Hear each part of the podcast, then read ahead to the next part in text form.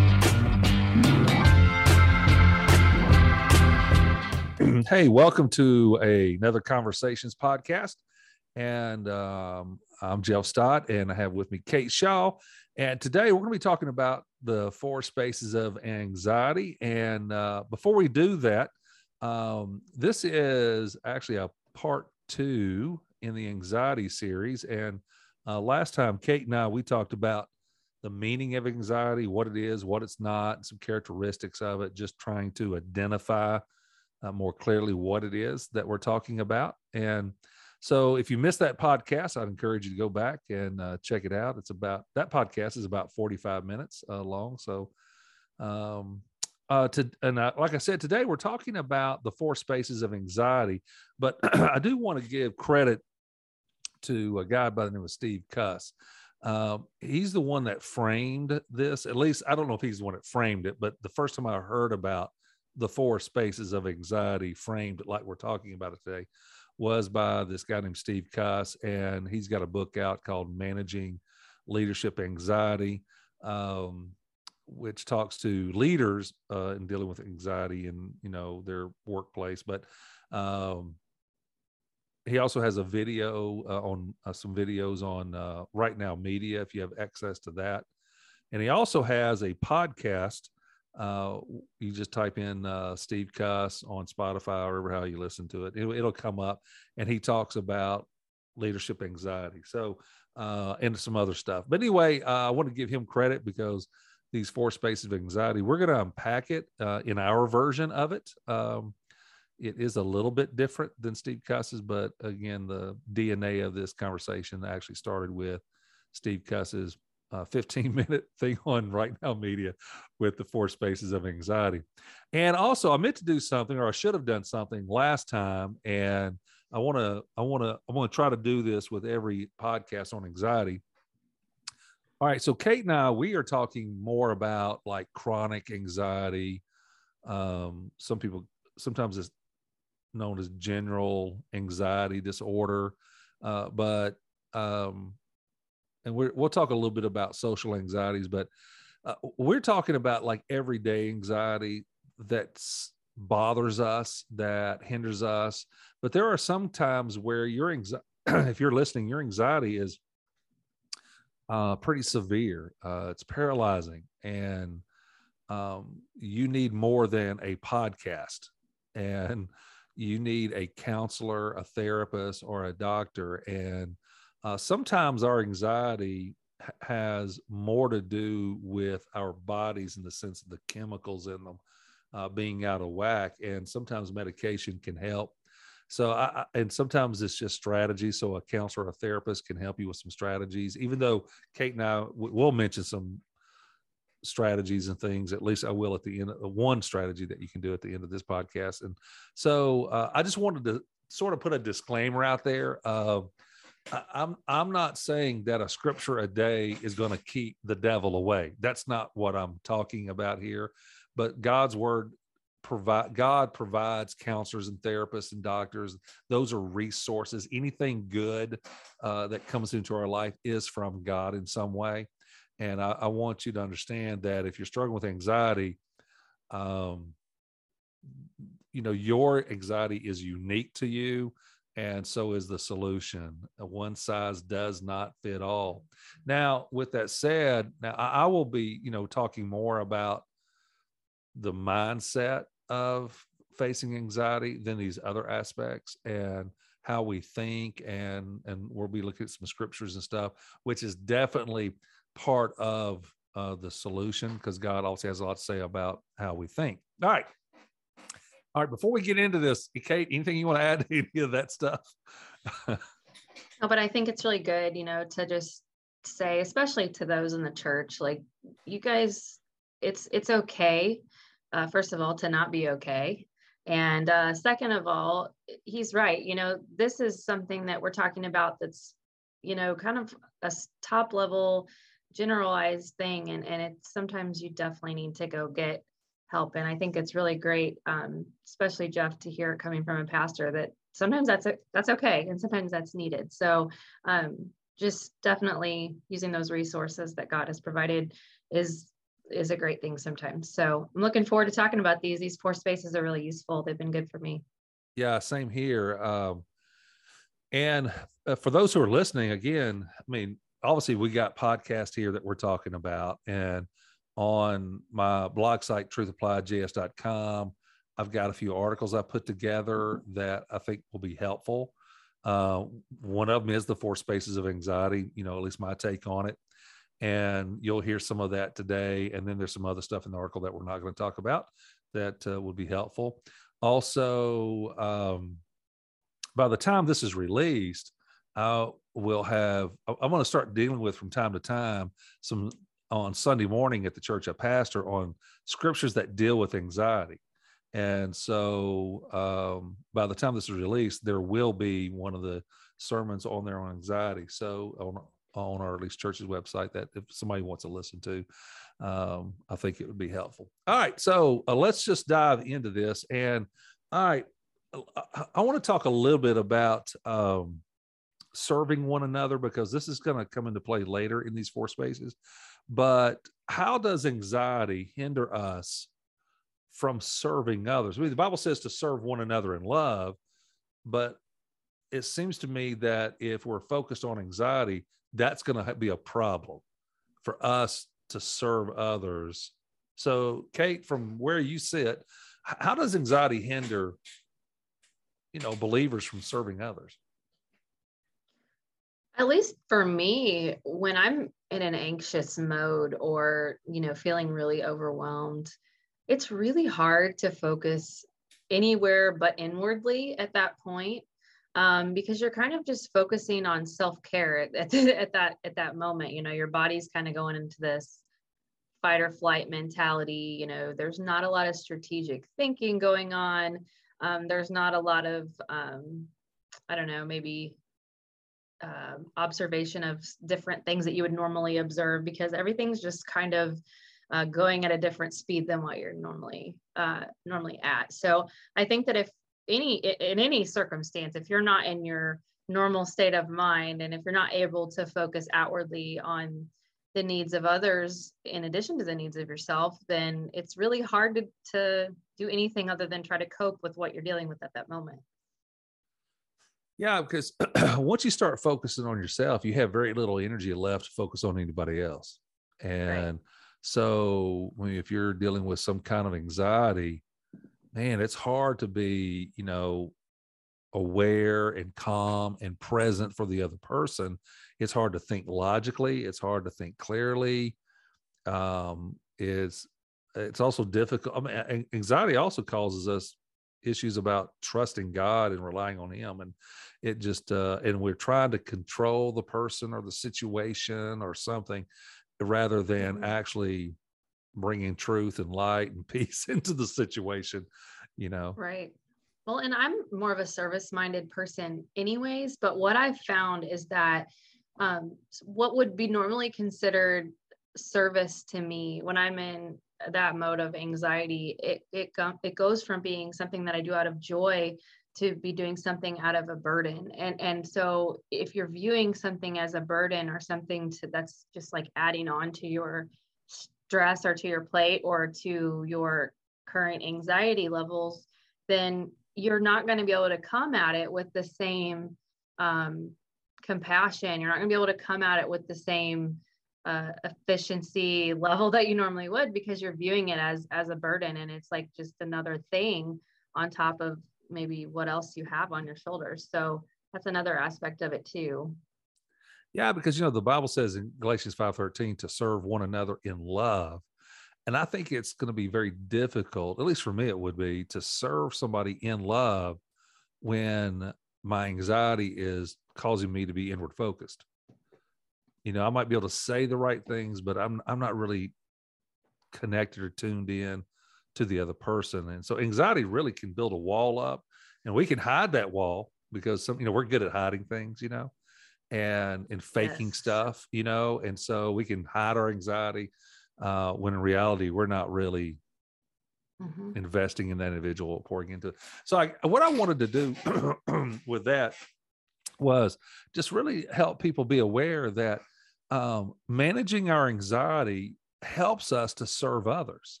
And if we continue to deny our anxiety and ignore our anxiety and not begin this journey with God about how to manage it, it's going to limit us uh, in what we do for others and our influence and our impact and uh, and I think God has some big things for people, but part of getting there uh, is getting through this valley of anxiety and you know and learning how to manage it. And um, I think we said this last time. You know, anxiety is not going anywhere. I mean, anxiety, anxious situations, we're going to have them every day, and Yeah. uh, we've got to learn how to manage it. And um, uh, in order to be effective, you know, and be useful in the in the hands of God. Okay, so let's get into this uh the four spaces.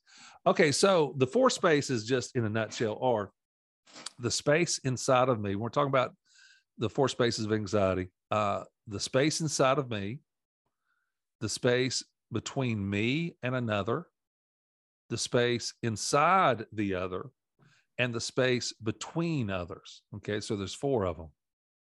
Now, the reason why this is important is because if we're going to manage anxiety, if we're going to serve others, um, if we're going to manage our own anxiety, we have to be able to identify where the anxiety is because how you manage that or how you confront it changes.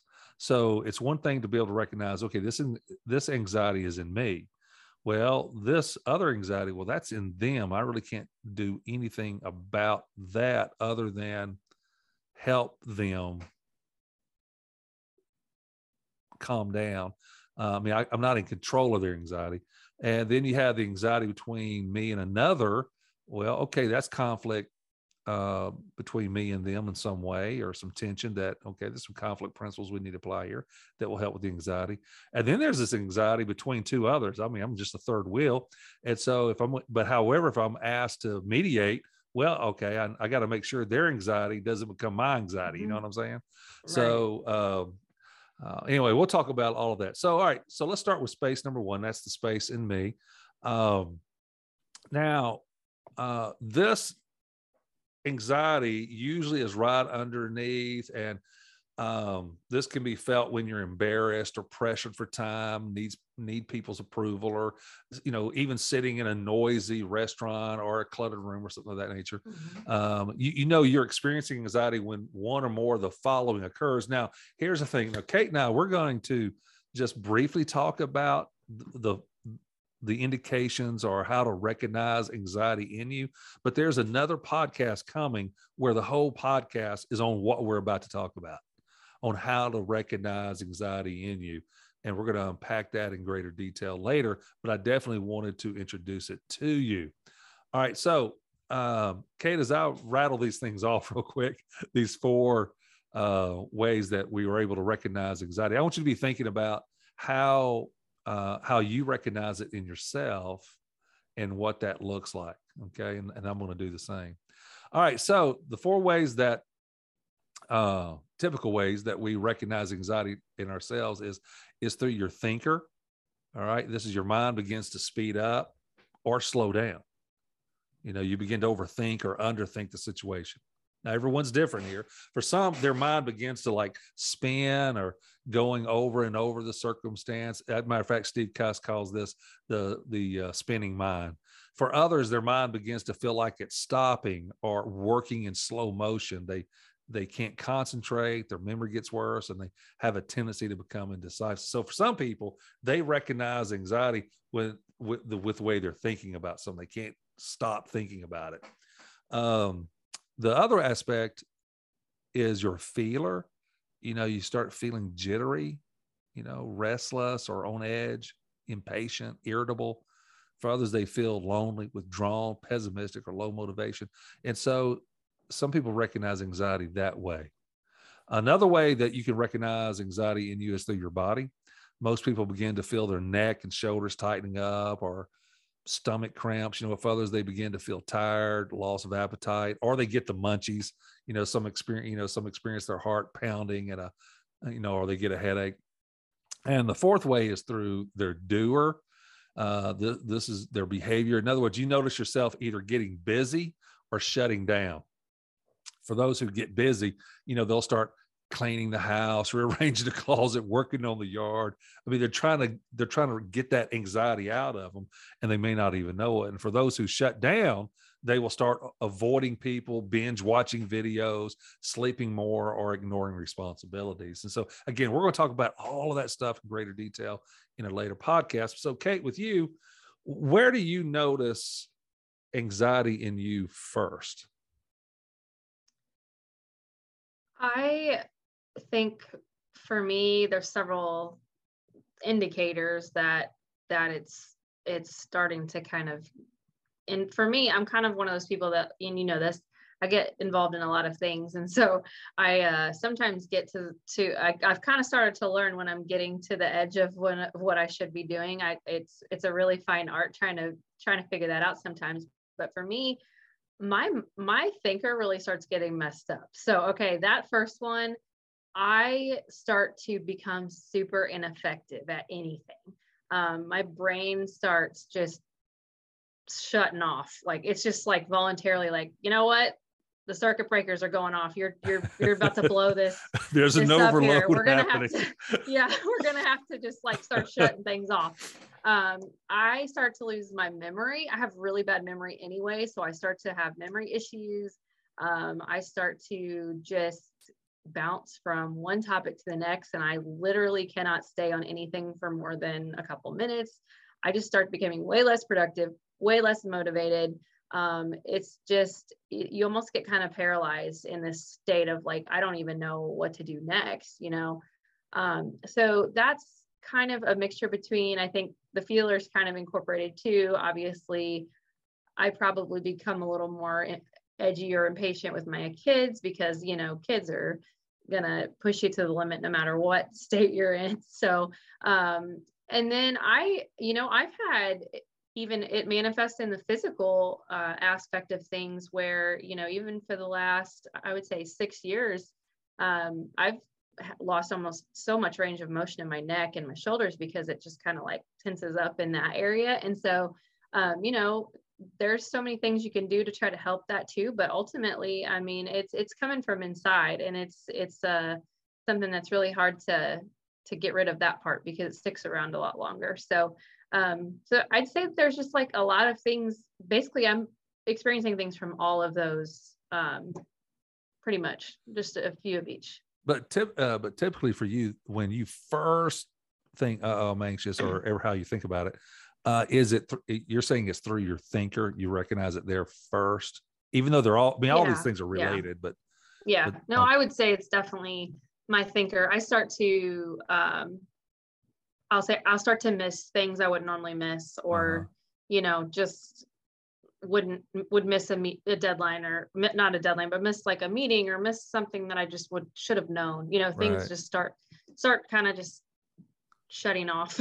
like I said, it's so it's that's usually where it first comes from. But um, like that's kind of more like if I'm working or you know doing my normal day to day things. But if I'm in a really crowded space you know, if I'm in a um, a room and it's like really crowded, lots of people, just like very, you know, like a subway or something like that, I that makes me just, and so like that situation is more uh, physical. I would say physically will happen first. You know, you start to just kind of sweat and you feel like your heart's starting to speed up and you just want to escape and you're hot and you're like, I don't even I don't want to be in this space, you know. So yeah, there's different. I mean, it kind of manifests differently based on where you're at or what you're doing, but it's important to know those things and be able to recognize it. Yeah. Eh, okay. So uh, you said something that's true for me. So typically, uh, my recognition of anxiety in me is with my thinker as well. Uh, I will start overthinking. Uh, and because overthinking is one way of controlling it because i'll start thinking mm-hmm. through the scenario um, you know, uh, evaluating every possible outcome, having a solution for it. I mean, just it just goes over and over and over my mind, and I just keep replaying it, replaying it, replaying it. Um, however, depending on the circumstance or the situation, there are times where I don't. Uh, it's not that I'm overthinking it; I feel it. In other words, I can. I, I, I notice it first. Oh, I'm impatient. You know, this is this is irritating me for some reason, and um, uh, and for my body, uh, yeah, it's uh, for me, it's it's it's my shoulders and neck, which is very common. I mean, you mentioned that. I'm the same way. Um, and my doer my, i don't shut down i get busy and so yeah um, same yeah and i uh, if i'm anxious i feel like the it's almost like I, I believe this lie and we'll talk about some anxiety lies you know in some other podcasts but one of the lies i believe is, is that the if i can get busy the more i do the more i can remove the anxiety and that's just control thing but uh, which is a lie. It just creates more anxiety. It's just this vicious cycle. Okay, so yeah. the, all right, so this is why it's important for uh, you to be able to recognize the first sign of your anxiety because as soon as you can recognize your anxiety that you've got it, the sooner you can recognize it, the sooner you can begin to apply some management uh, things to it. Okay, so before it gets out of control. And uh, again, in the podcast that's coming down where we talk about recognizing uh, anxiety in yourself, uh, we'll we'll talk about some stuff there. But but it's very important that the space within you that you're very aware of what's going on and that you're able to recognize it. And just as a thought here, Proverbs 12, 25 says this anxiety in a person's heart weights it down, but a good word makes it glad. Okay, so Proverbs 12 25, I want you to notice he's talking about the anxiety in the space we're talking about within you. You know, anxiety in a person's heart weights it down. And I want to say to you that, man, uh, anxiety can get heavy. And, um, and, and it can be over the same subject that never changes. It's just that it's like anything. If you carry something long enough, after a while, it just seems heavier, you know, even though it's really not. I mean, I mean, just go, just go pick up a, a you know, a, a, a, one gallon of milk and walk around with it, holding it all day long.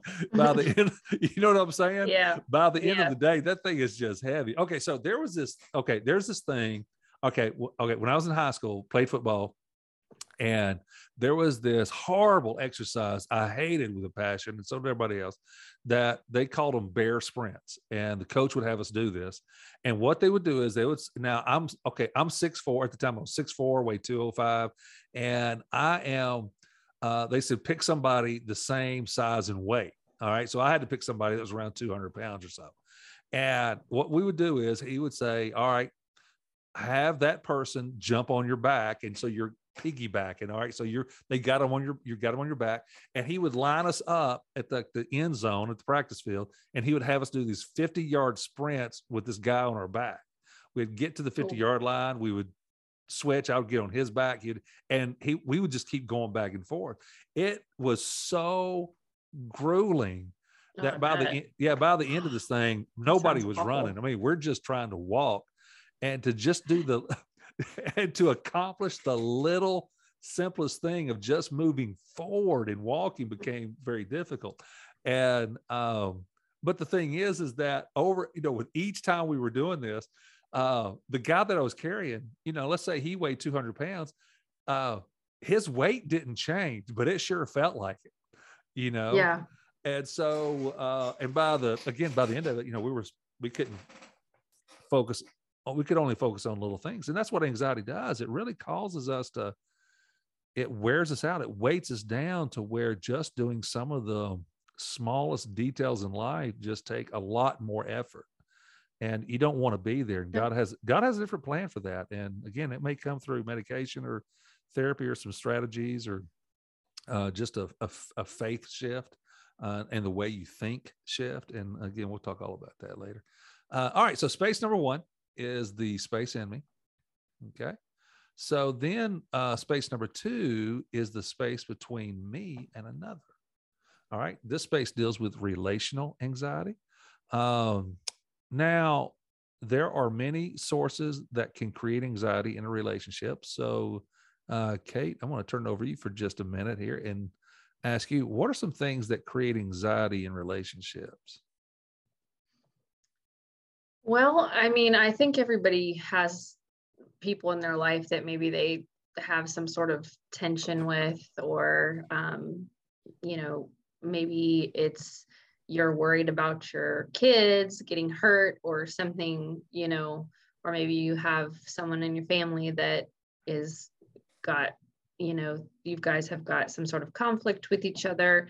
Um, I think there's a lot of I mean, because we're interacting with people nonstop in our in our life. There's so many endless reasons why you could have relational anxiety with someone. Um, but honestly, for me, it's that I'm just um, maybe maybe worried about what their perception is of my role in the relationship and um, being concerned that maybe I'm not doing fulfilling my end of the relationship.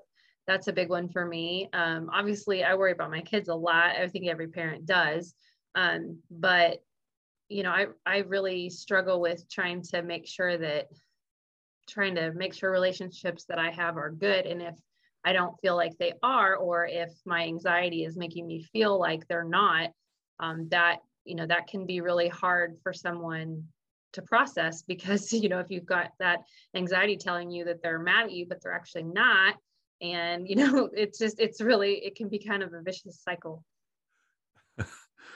oh man don't uh, okay i'm tempted to just dive right into the voice of anxiety the message of anxiety and yeah that'll be for later um because it that that's huge for me, and, and we'll mention a little bit here in a minute. But uh, it's all right. So uh, what I heard you say was uh, within that was the word expectation. You didn't say expectations, but I wrote down expectation, and I, think when it comes to the space between you and another, a lot of times expectations will create anxiety because I'm expecting you to do something, you're expecting me to do something.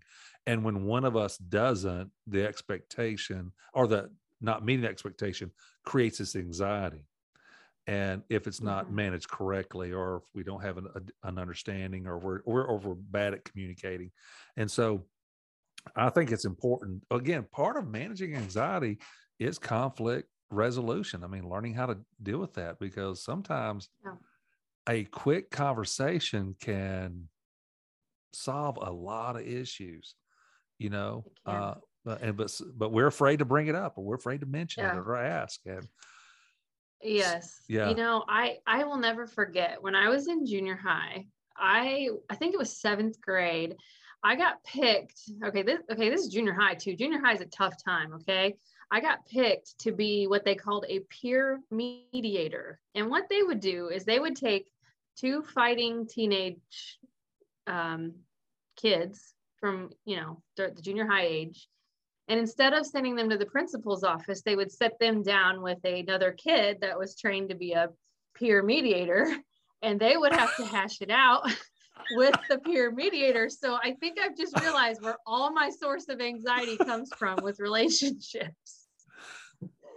Because let me tell you what i mean just I, I still remember things that I learned and how to handle those situations, you know, making one person tell their side of the story, having the other person tell their side of the story, you know, trying to help them identify where that disconnect happened and and to be able to see and hear each other.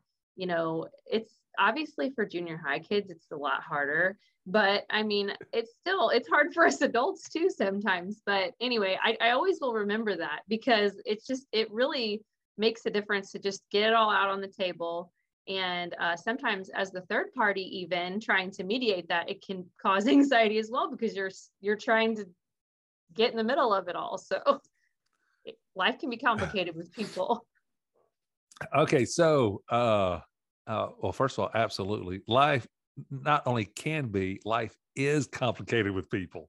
You know, it even is. the best people, godly people, you know, there's still conflict. Uh, all right. So when it comes to this space between you and another, um, you know, uh, so Kate, you mentioned expectations, um, and I'm going to mix. Uh, uh, I'm going to mention um, unclear communication, um, or un, or mixed messages. And so Mhm. I used to do. Uh, I don't do a whole lot anymore, but I, I used to do uh, like premarital counseling and some marriage counseling and stuff of that nature. And um, one of the things I saw all the time was one spouse not clearly communicating and they would send a mixed message. And so they would either use um, like an unclear command um, you know like if okay parents do this they'll they'll tell their kids they say look i think i think it would be a good idea if you cleaned your room today. What they really mean is you need to clean your room right now okay and, but the kid hears "Oh, okay clean my room sometime today. So the parent walks off goes to, comes back and the kid's still playing video. And now all of a sudden there's this conflict because the parent sent this unclear command but yet placed their understanding of what they meant onto the kid.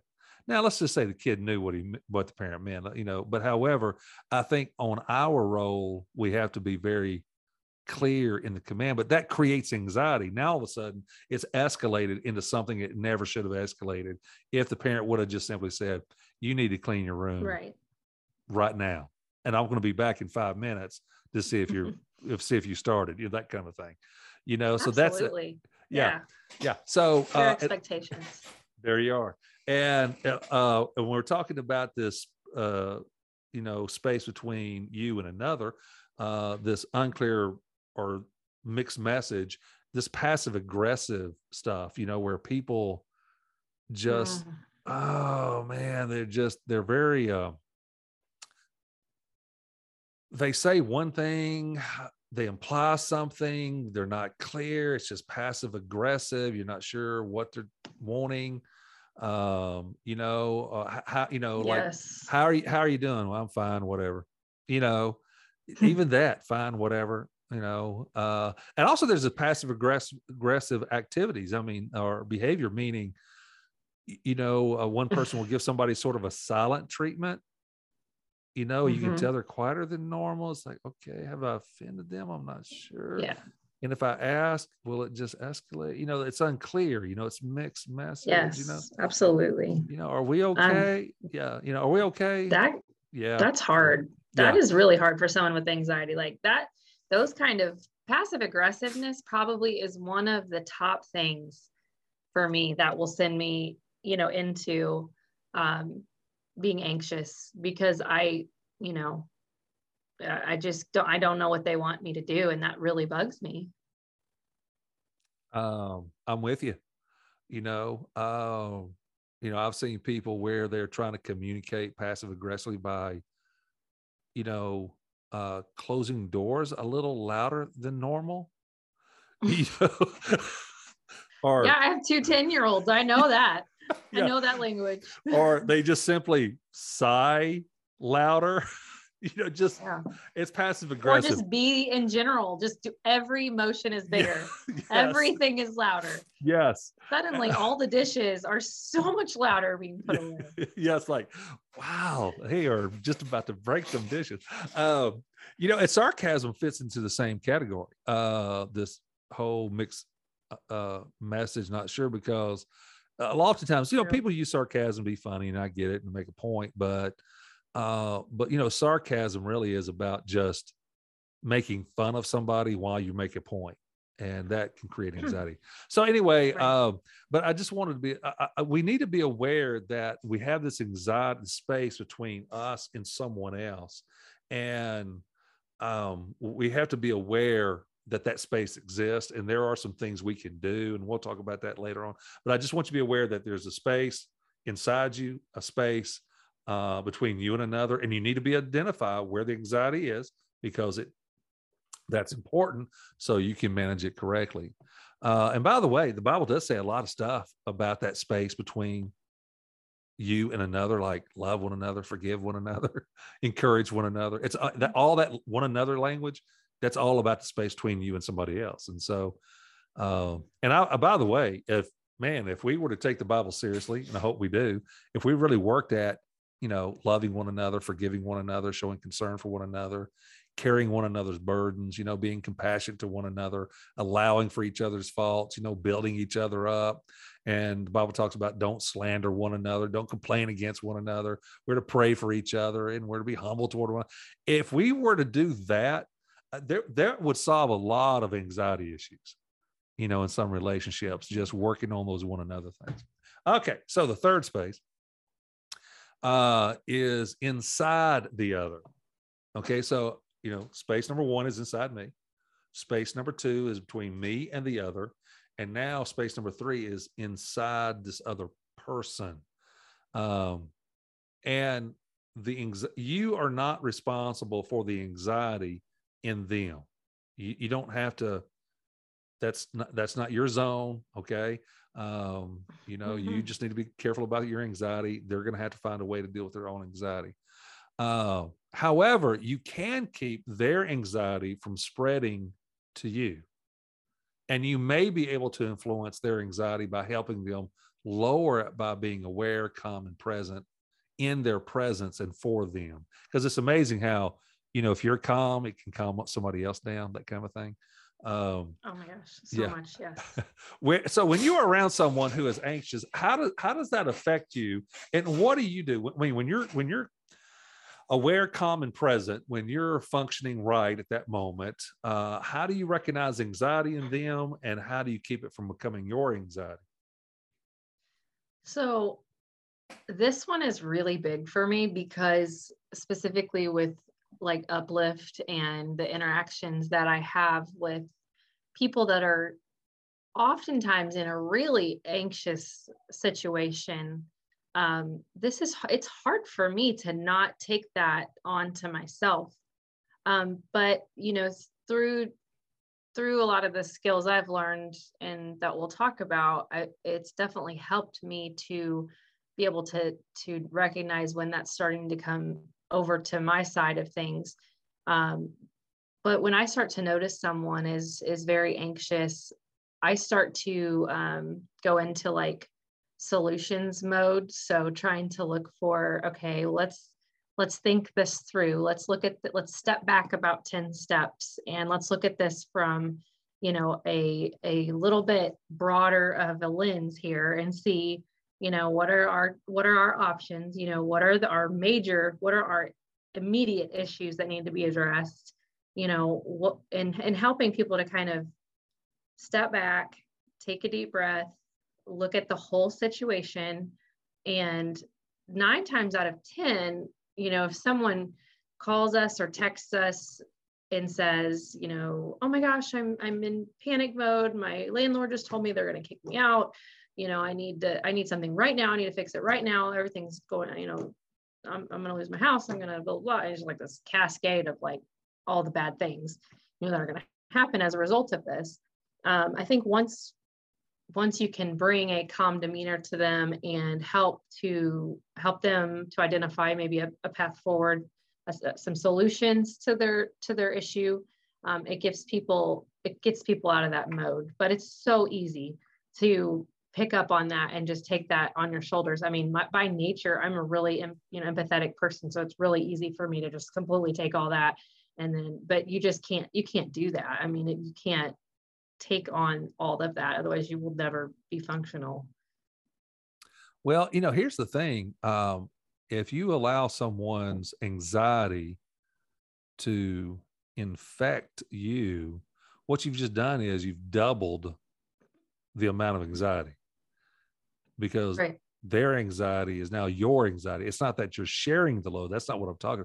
I mean, you're just as anxious as they are, and there's nobody that is aware, calm, and present. You know, mm-hmm. and so there's really nobody thinking clearly, talking clearly, and and you know we're all caught up right. in the emotion of anxiety. Uh, all right, so my wife used to work uh, for a guy years ago, and he planned a, a bunch of part of the, the organization um, had to do a fundraising kind of thing, and they would have national speakers. I mean, big name type people. And uh, and there would be there would be this banquet and there would be a dinner and you know and then there would be a every table would have you know a host and then they invited people and there's a lot of people in the room with a lot of money and they would raise you know we're talking you know hundred thousands of dollars and up i mean you know just a lot of money and so um well pam was part of the planning process and she had planning aspects on it. And anyway, so one day uh, he comes in and says, uh, Pam, have you contacted, you know, so and so about this and that and that? And she said, uh, well, yeah, it's on my list. I'm going to be getting to it today. And, uh, you know, we've already got this done and that done. And anyway, you know, he was in panic mode over it. And he, and he told her, he said, look, if you are not panicking over this, you don't know how important this is.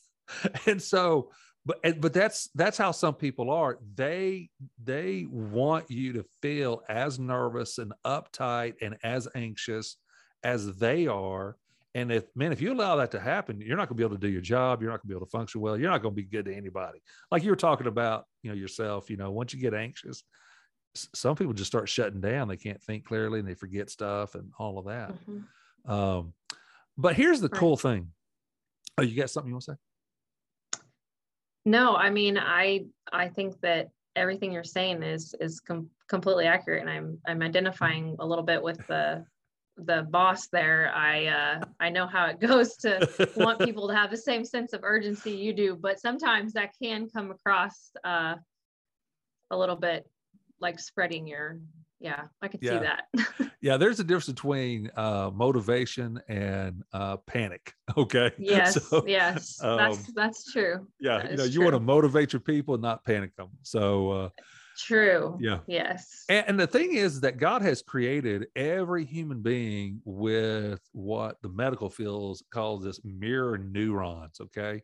And in the brain and it gives you the capacity to understand others and so it, it's how you develop empathy but it also means you're wired to absorb other people's anxieties and fears and worries and frustrations. So you have to be careful here because God wants you to sympathize and empathize, but not internalize. And that that's a that is huge. Uh, because the Bible, when you look it up, the Bible says things like sympathize with each other, First Peter 3 8. And Galatians chapter 6, it talks about share each other's burdens. And again, if you start internalizing the other person's anxiety, again, you're going to double the anxiety. Uh, right. Because you want to sympathize with them because they're nervous, they're anxious, they're worried, they're afraid, uh, they're upset, they're you know they're uptight, um, and you want to share each other's burdens. Meaning, okay, how can I get underneath you, help you carry this load without it becoming your load? You know, and you're sharing it. Um, so, and the Bible yeah. has a lot to say about that. Okay, any other comments on that before we move into the uh, next one? The next space. Okay. Um, all right. So now we've we've talked about the space with in ourselves. We've talked about the space inside someone else. We've talked about the space between that someone else and us. And so now we're going to be talking about the space between others where I'm not really involved is between two others. Uh, this is the anxiety that already exists in the space between two people before you arrive in the room, in the conversation. You know, you, you encounter this anxiety space when you enter a room or conversation where tension exists before you arrive. So you, you can see this between, uh, I've seen this happen with, uh, when I do, as a pastor, I do weddings. So I could, I see this in wedding parties. There's, there's people mm-hmm. having, oh, they're fighting over something over there, uh, between yeah. coworkers, between your children, uh, between your parents, between two of your friends, you yep. know, it, it's just two other people. Uh, and, and, and it's that awkward feeling uh, that you get when you realize you have interrupted or encountered two people arguing, you all of a sudden you feel like I'm a third wheel. There's something not right here. Mm-hmm. You know, so oh, uh, absolutely, yeah. So, yes. what are some signs there is anxiety between others? You know, what should be our reaction when we notice it? You know, what, what you got,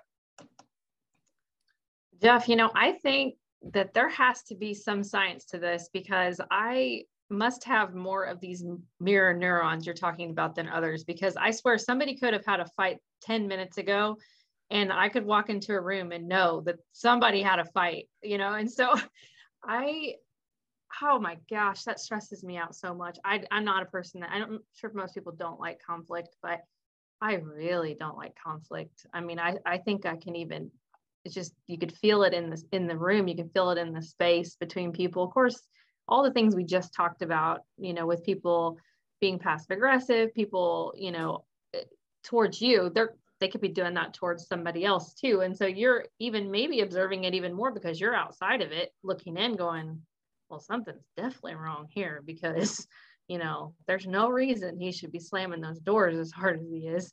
So anyway, yeah, no, I I get really um that stresses me out a lot because, you know, I feel like I may and maybe it's the junior peer mediator in me but I just feel like I have to to fix it. You know, I don't like for people to be fighting with each other. So, um, so yeah, that's definitely uh, it's very hard, and sometimes I feel like you do need to to be that peacemaker, you know, between people, and um, you know, that's something I really strive to be because I I don't want people to feel that kind of anxiety between each other uh, either. So yeah, it is an awkward situation where there are times where I'm with some people and uh, two of them are having a conversation and there's a miscommunication and then one gets upset and the others and i'm watching this happening and i'm thinking because i'm, I'm an outsider looking in and right. and, and and i'm having to be careful that their anxiety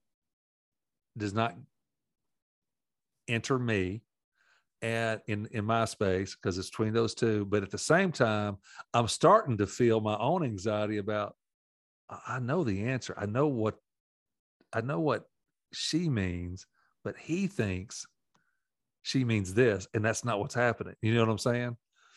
And, yeah right that's yeah that's yeah. the big thing. It's yeah. a lot easier to see from outside looking in sometimes. Yes. What the resolution is. It is and uh, you talk about being a mediator uh, and there are times I think as Christians, we're, we're God's going to call us to step in. And uh, okay, I want to read Philippians chapter four, verse two, because it talks about this space that we're talking about between two other people that's outside of us. That the anxiety is there. So, um, Paul says something interesting in Philippians chapter four to two women who were in conflict with each other. And he says this this is in Philippians 4, beginning in verse 2. He says, Now I appeal to Euodia and Syntyche, two ladies, please, uh, because you belong to the Lord. I mean, they're Christians. All right. Settle your disagreement. All right. We're not told what it is, but there's obviously some kind of issue between the two.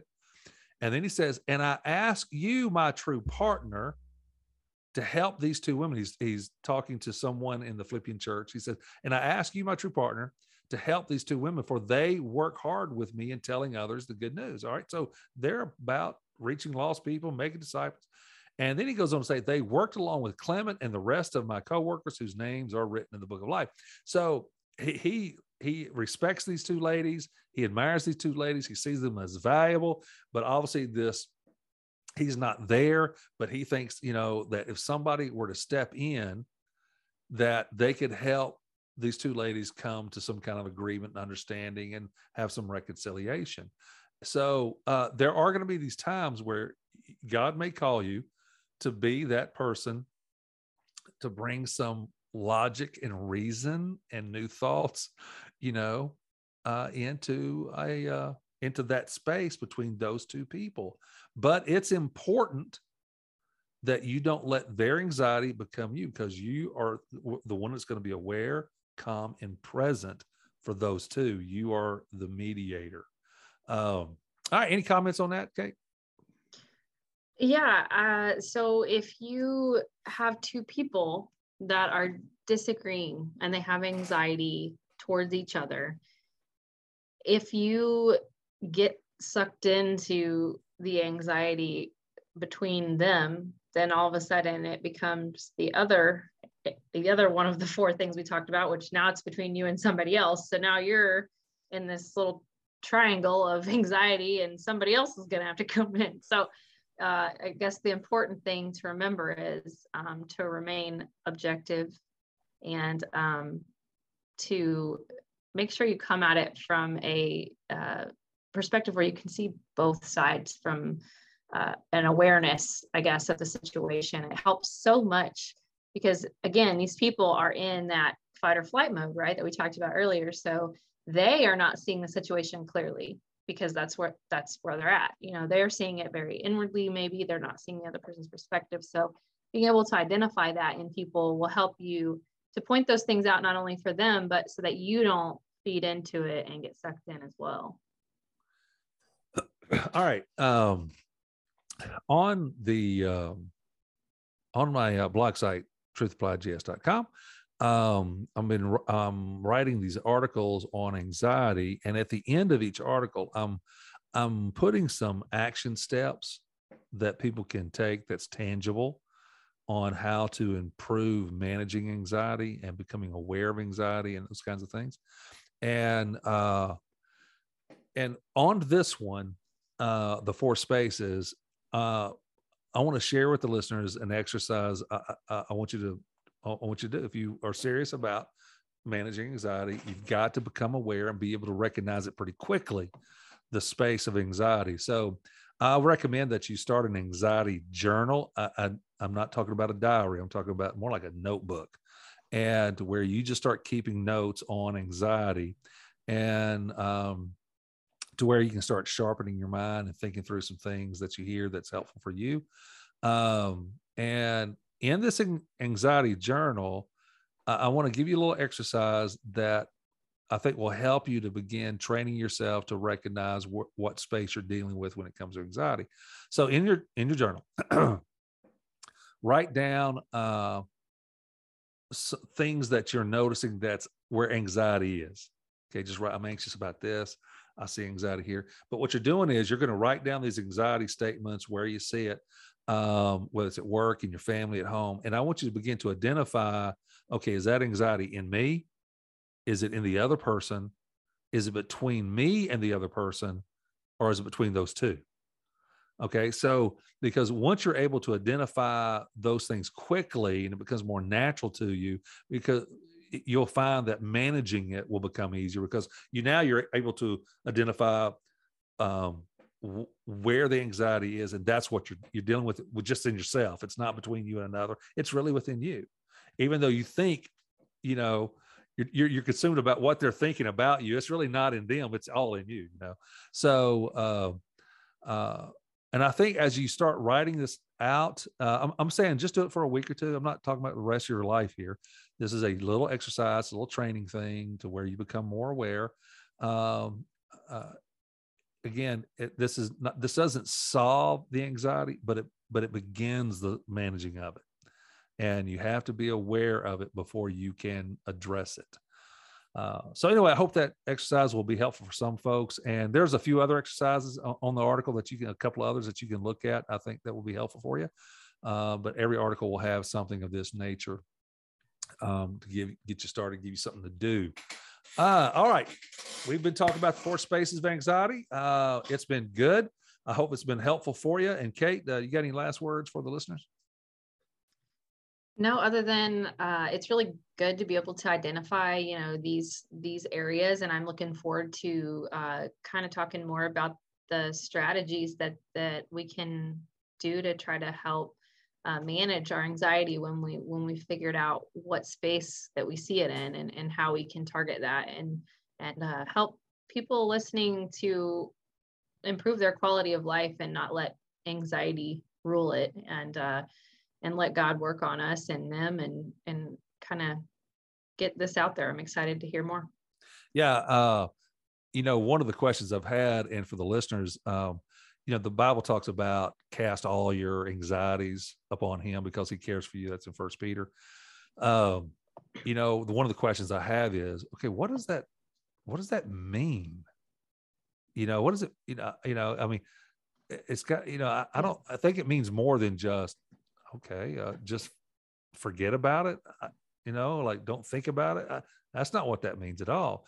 And but i think that's what some how, how some people unconsciously interpret it, but it, it there's a much deeper meaning. There's a, and a very much practical, more practical meaning behind that, and we'll we'll get into that later. Yes.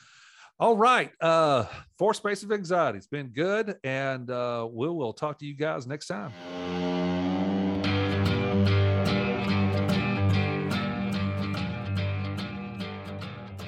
Thank you for listening. This has been Conversations. If you enjoyed this podcast, we'd love for you to click subscribe and leave us a great review. And to find out more about Genesis Church, please visit www.genesisbegins.com.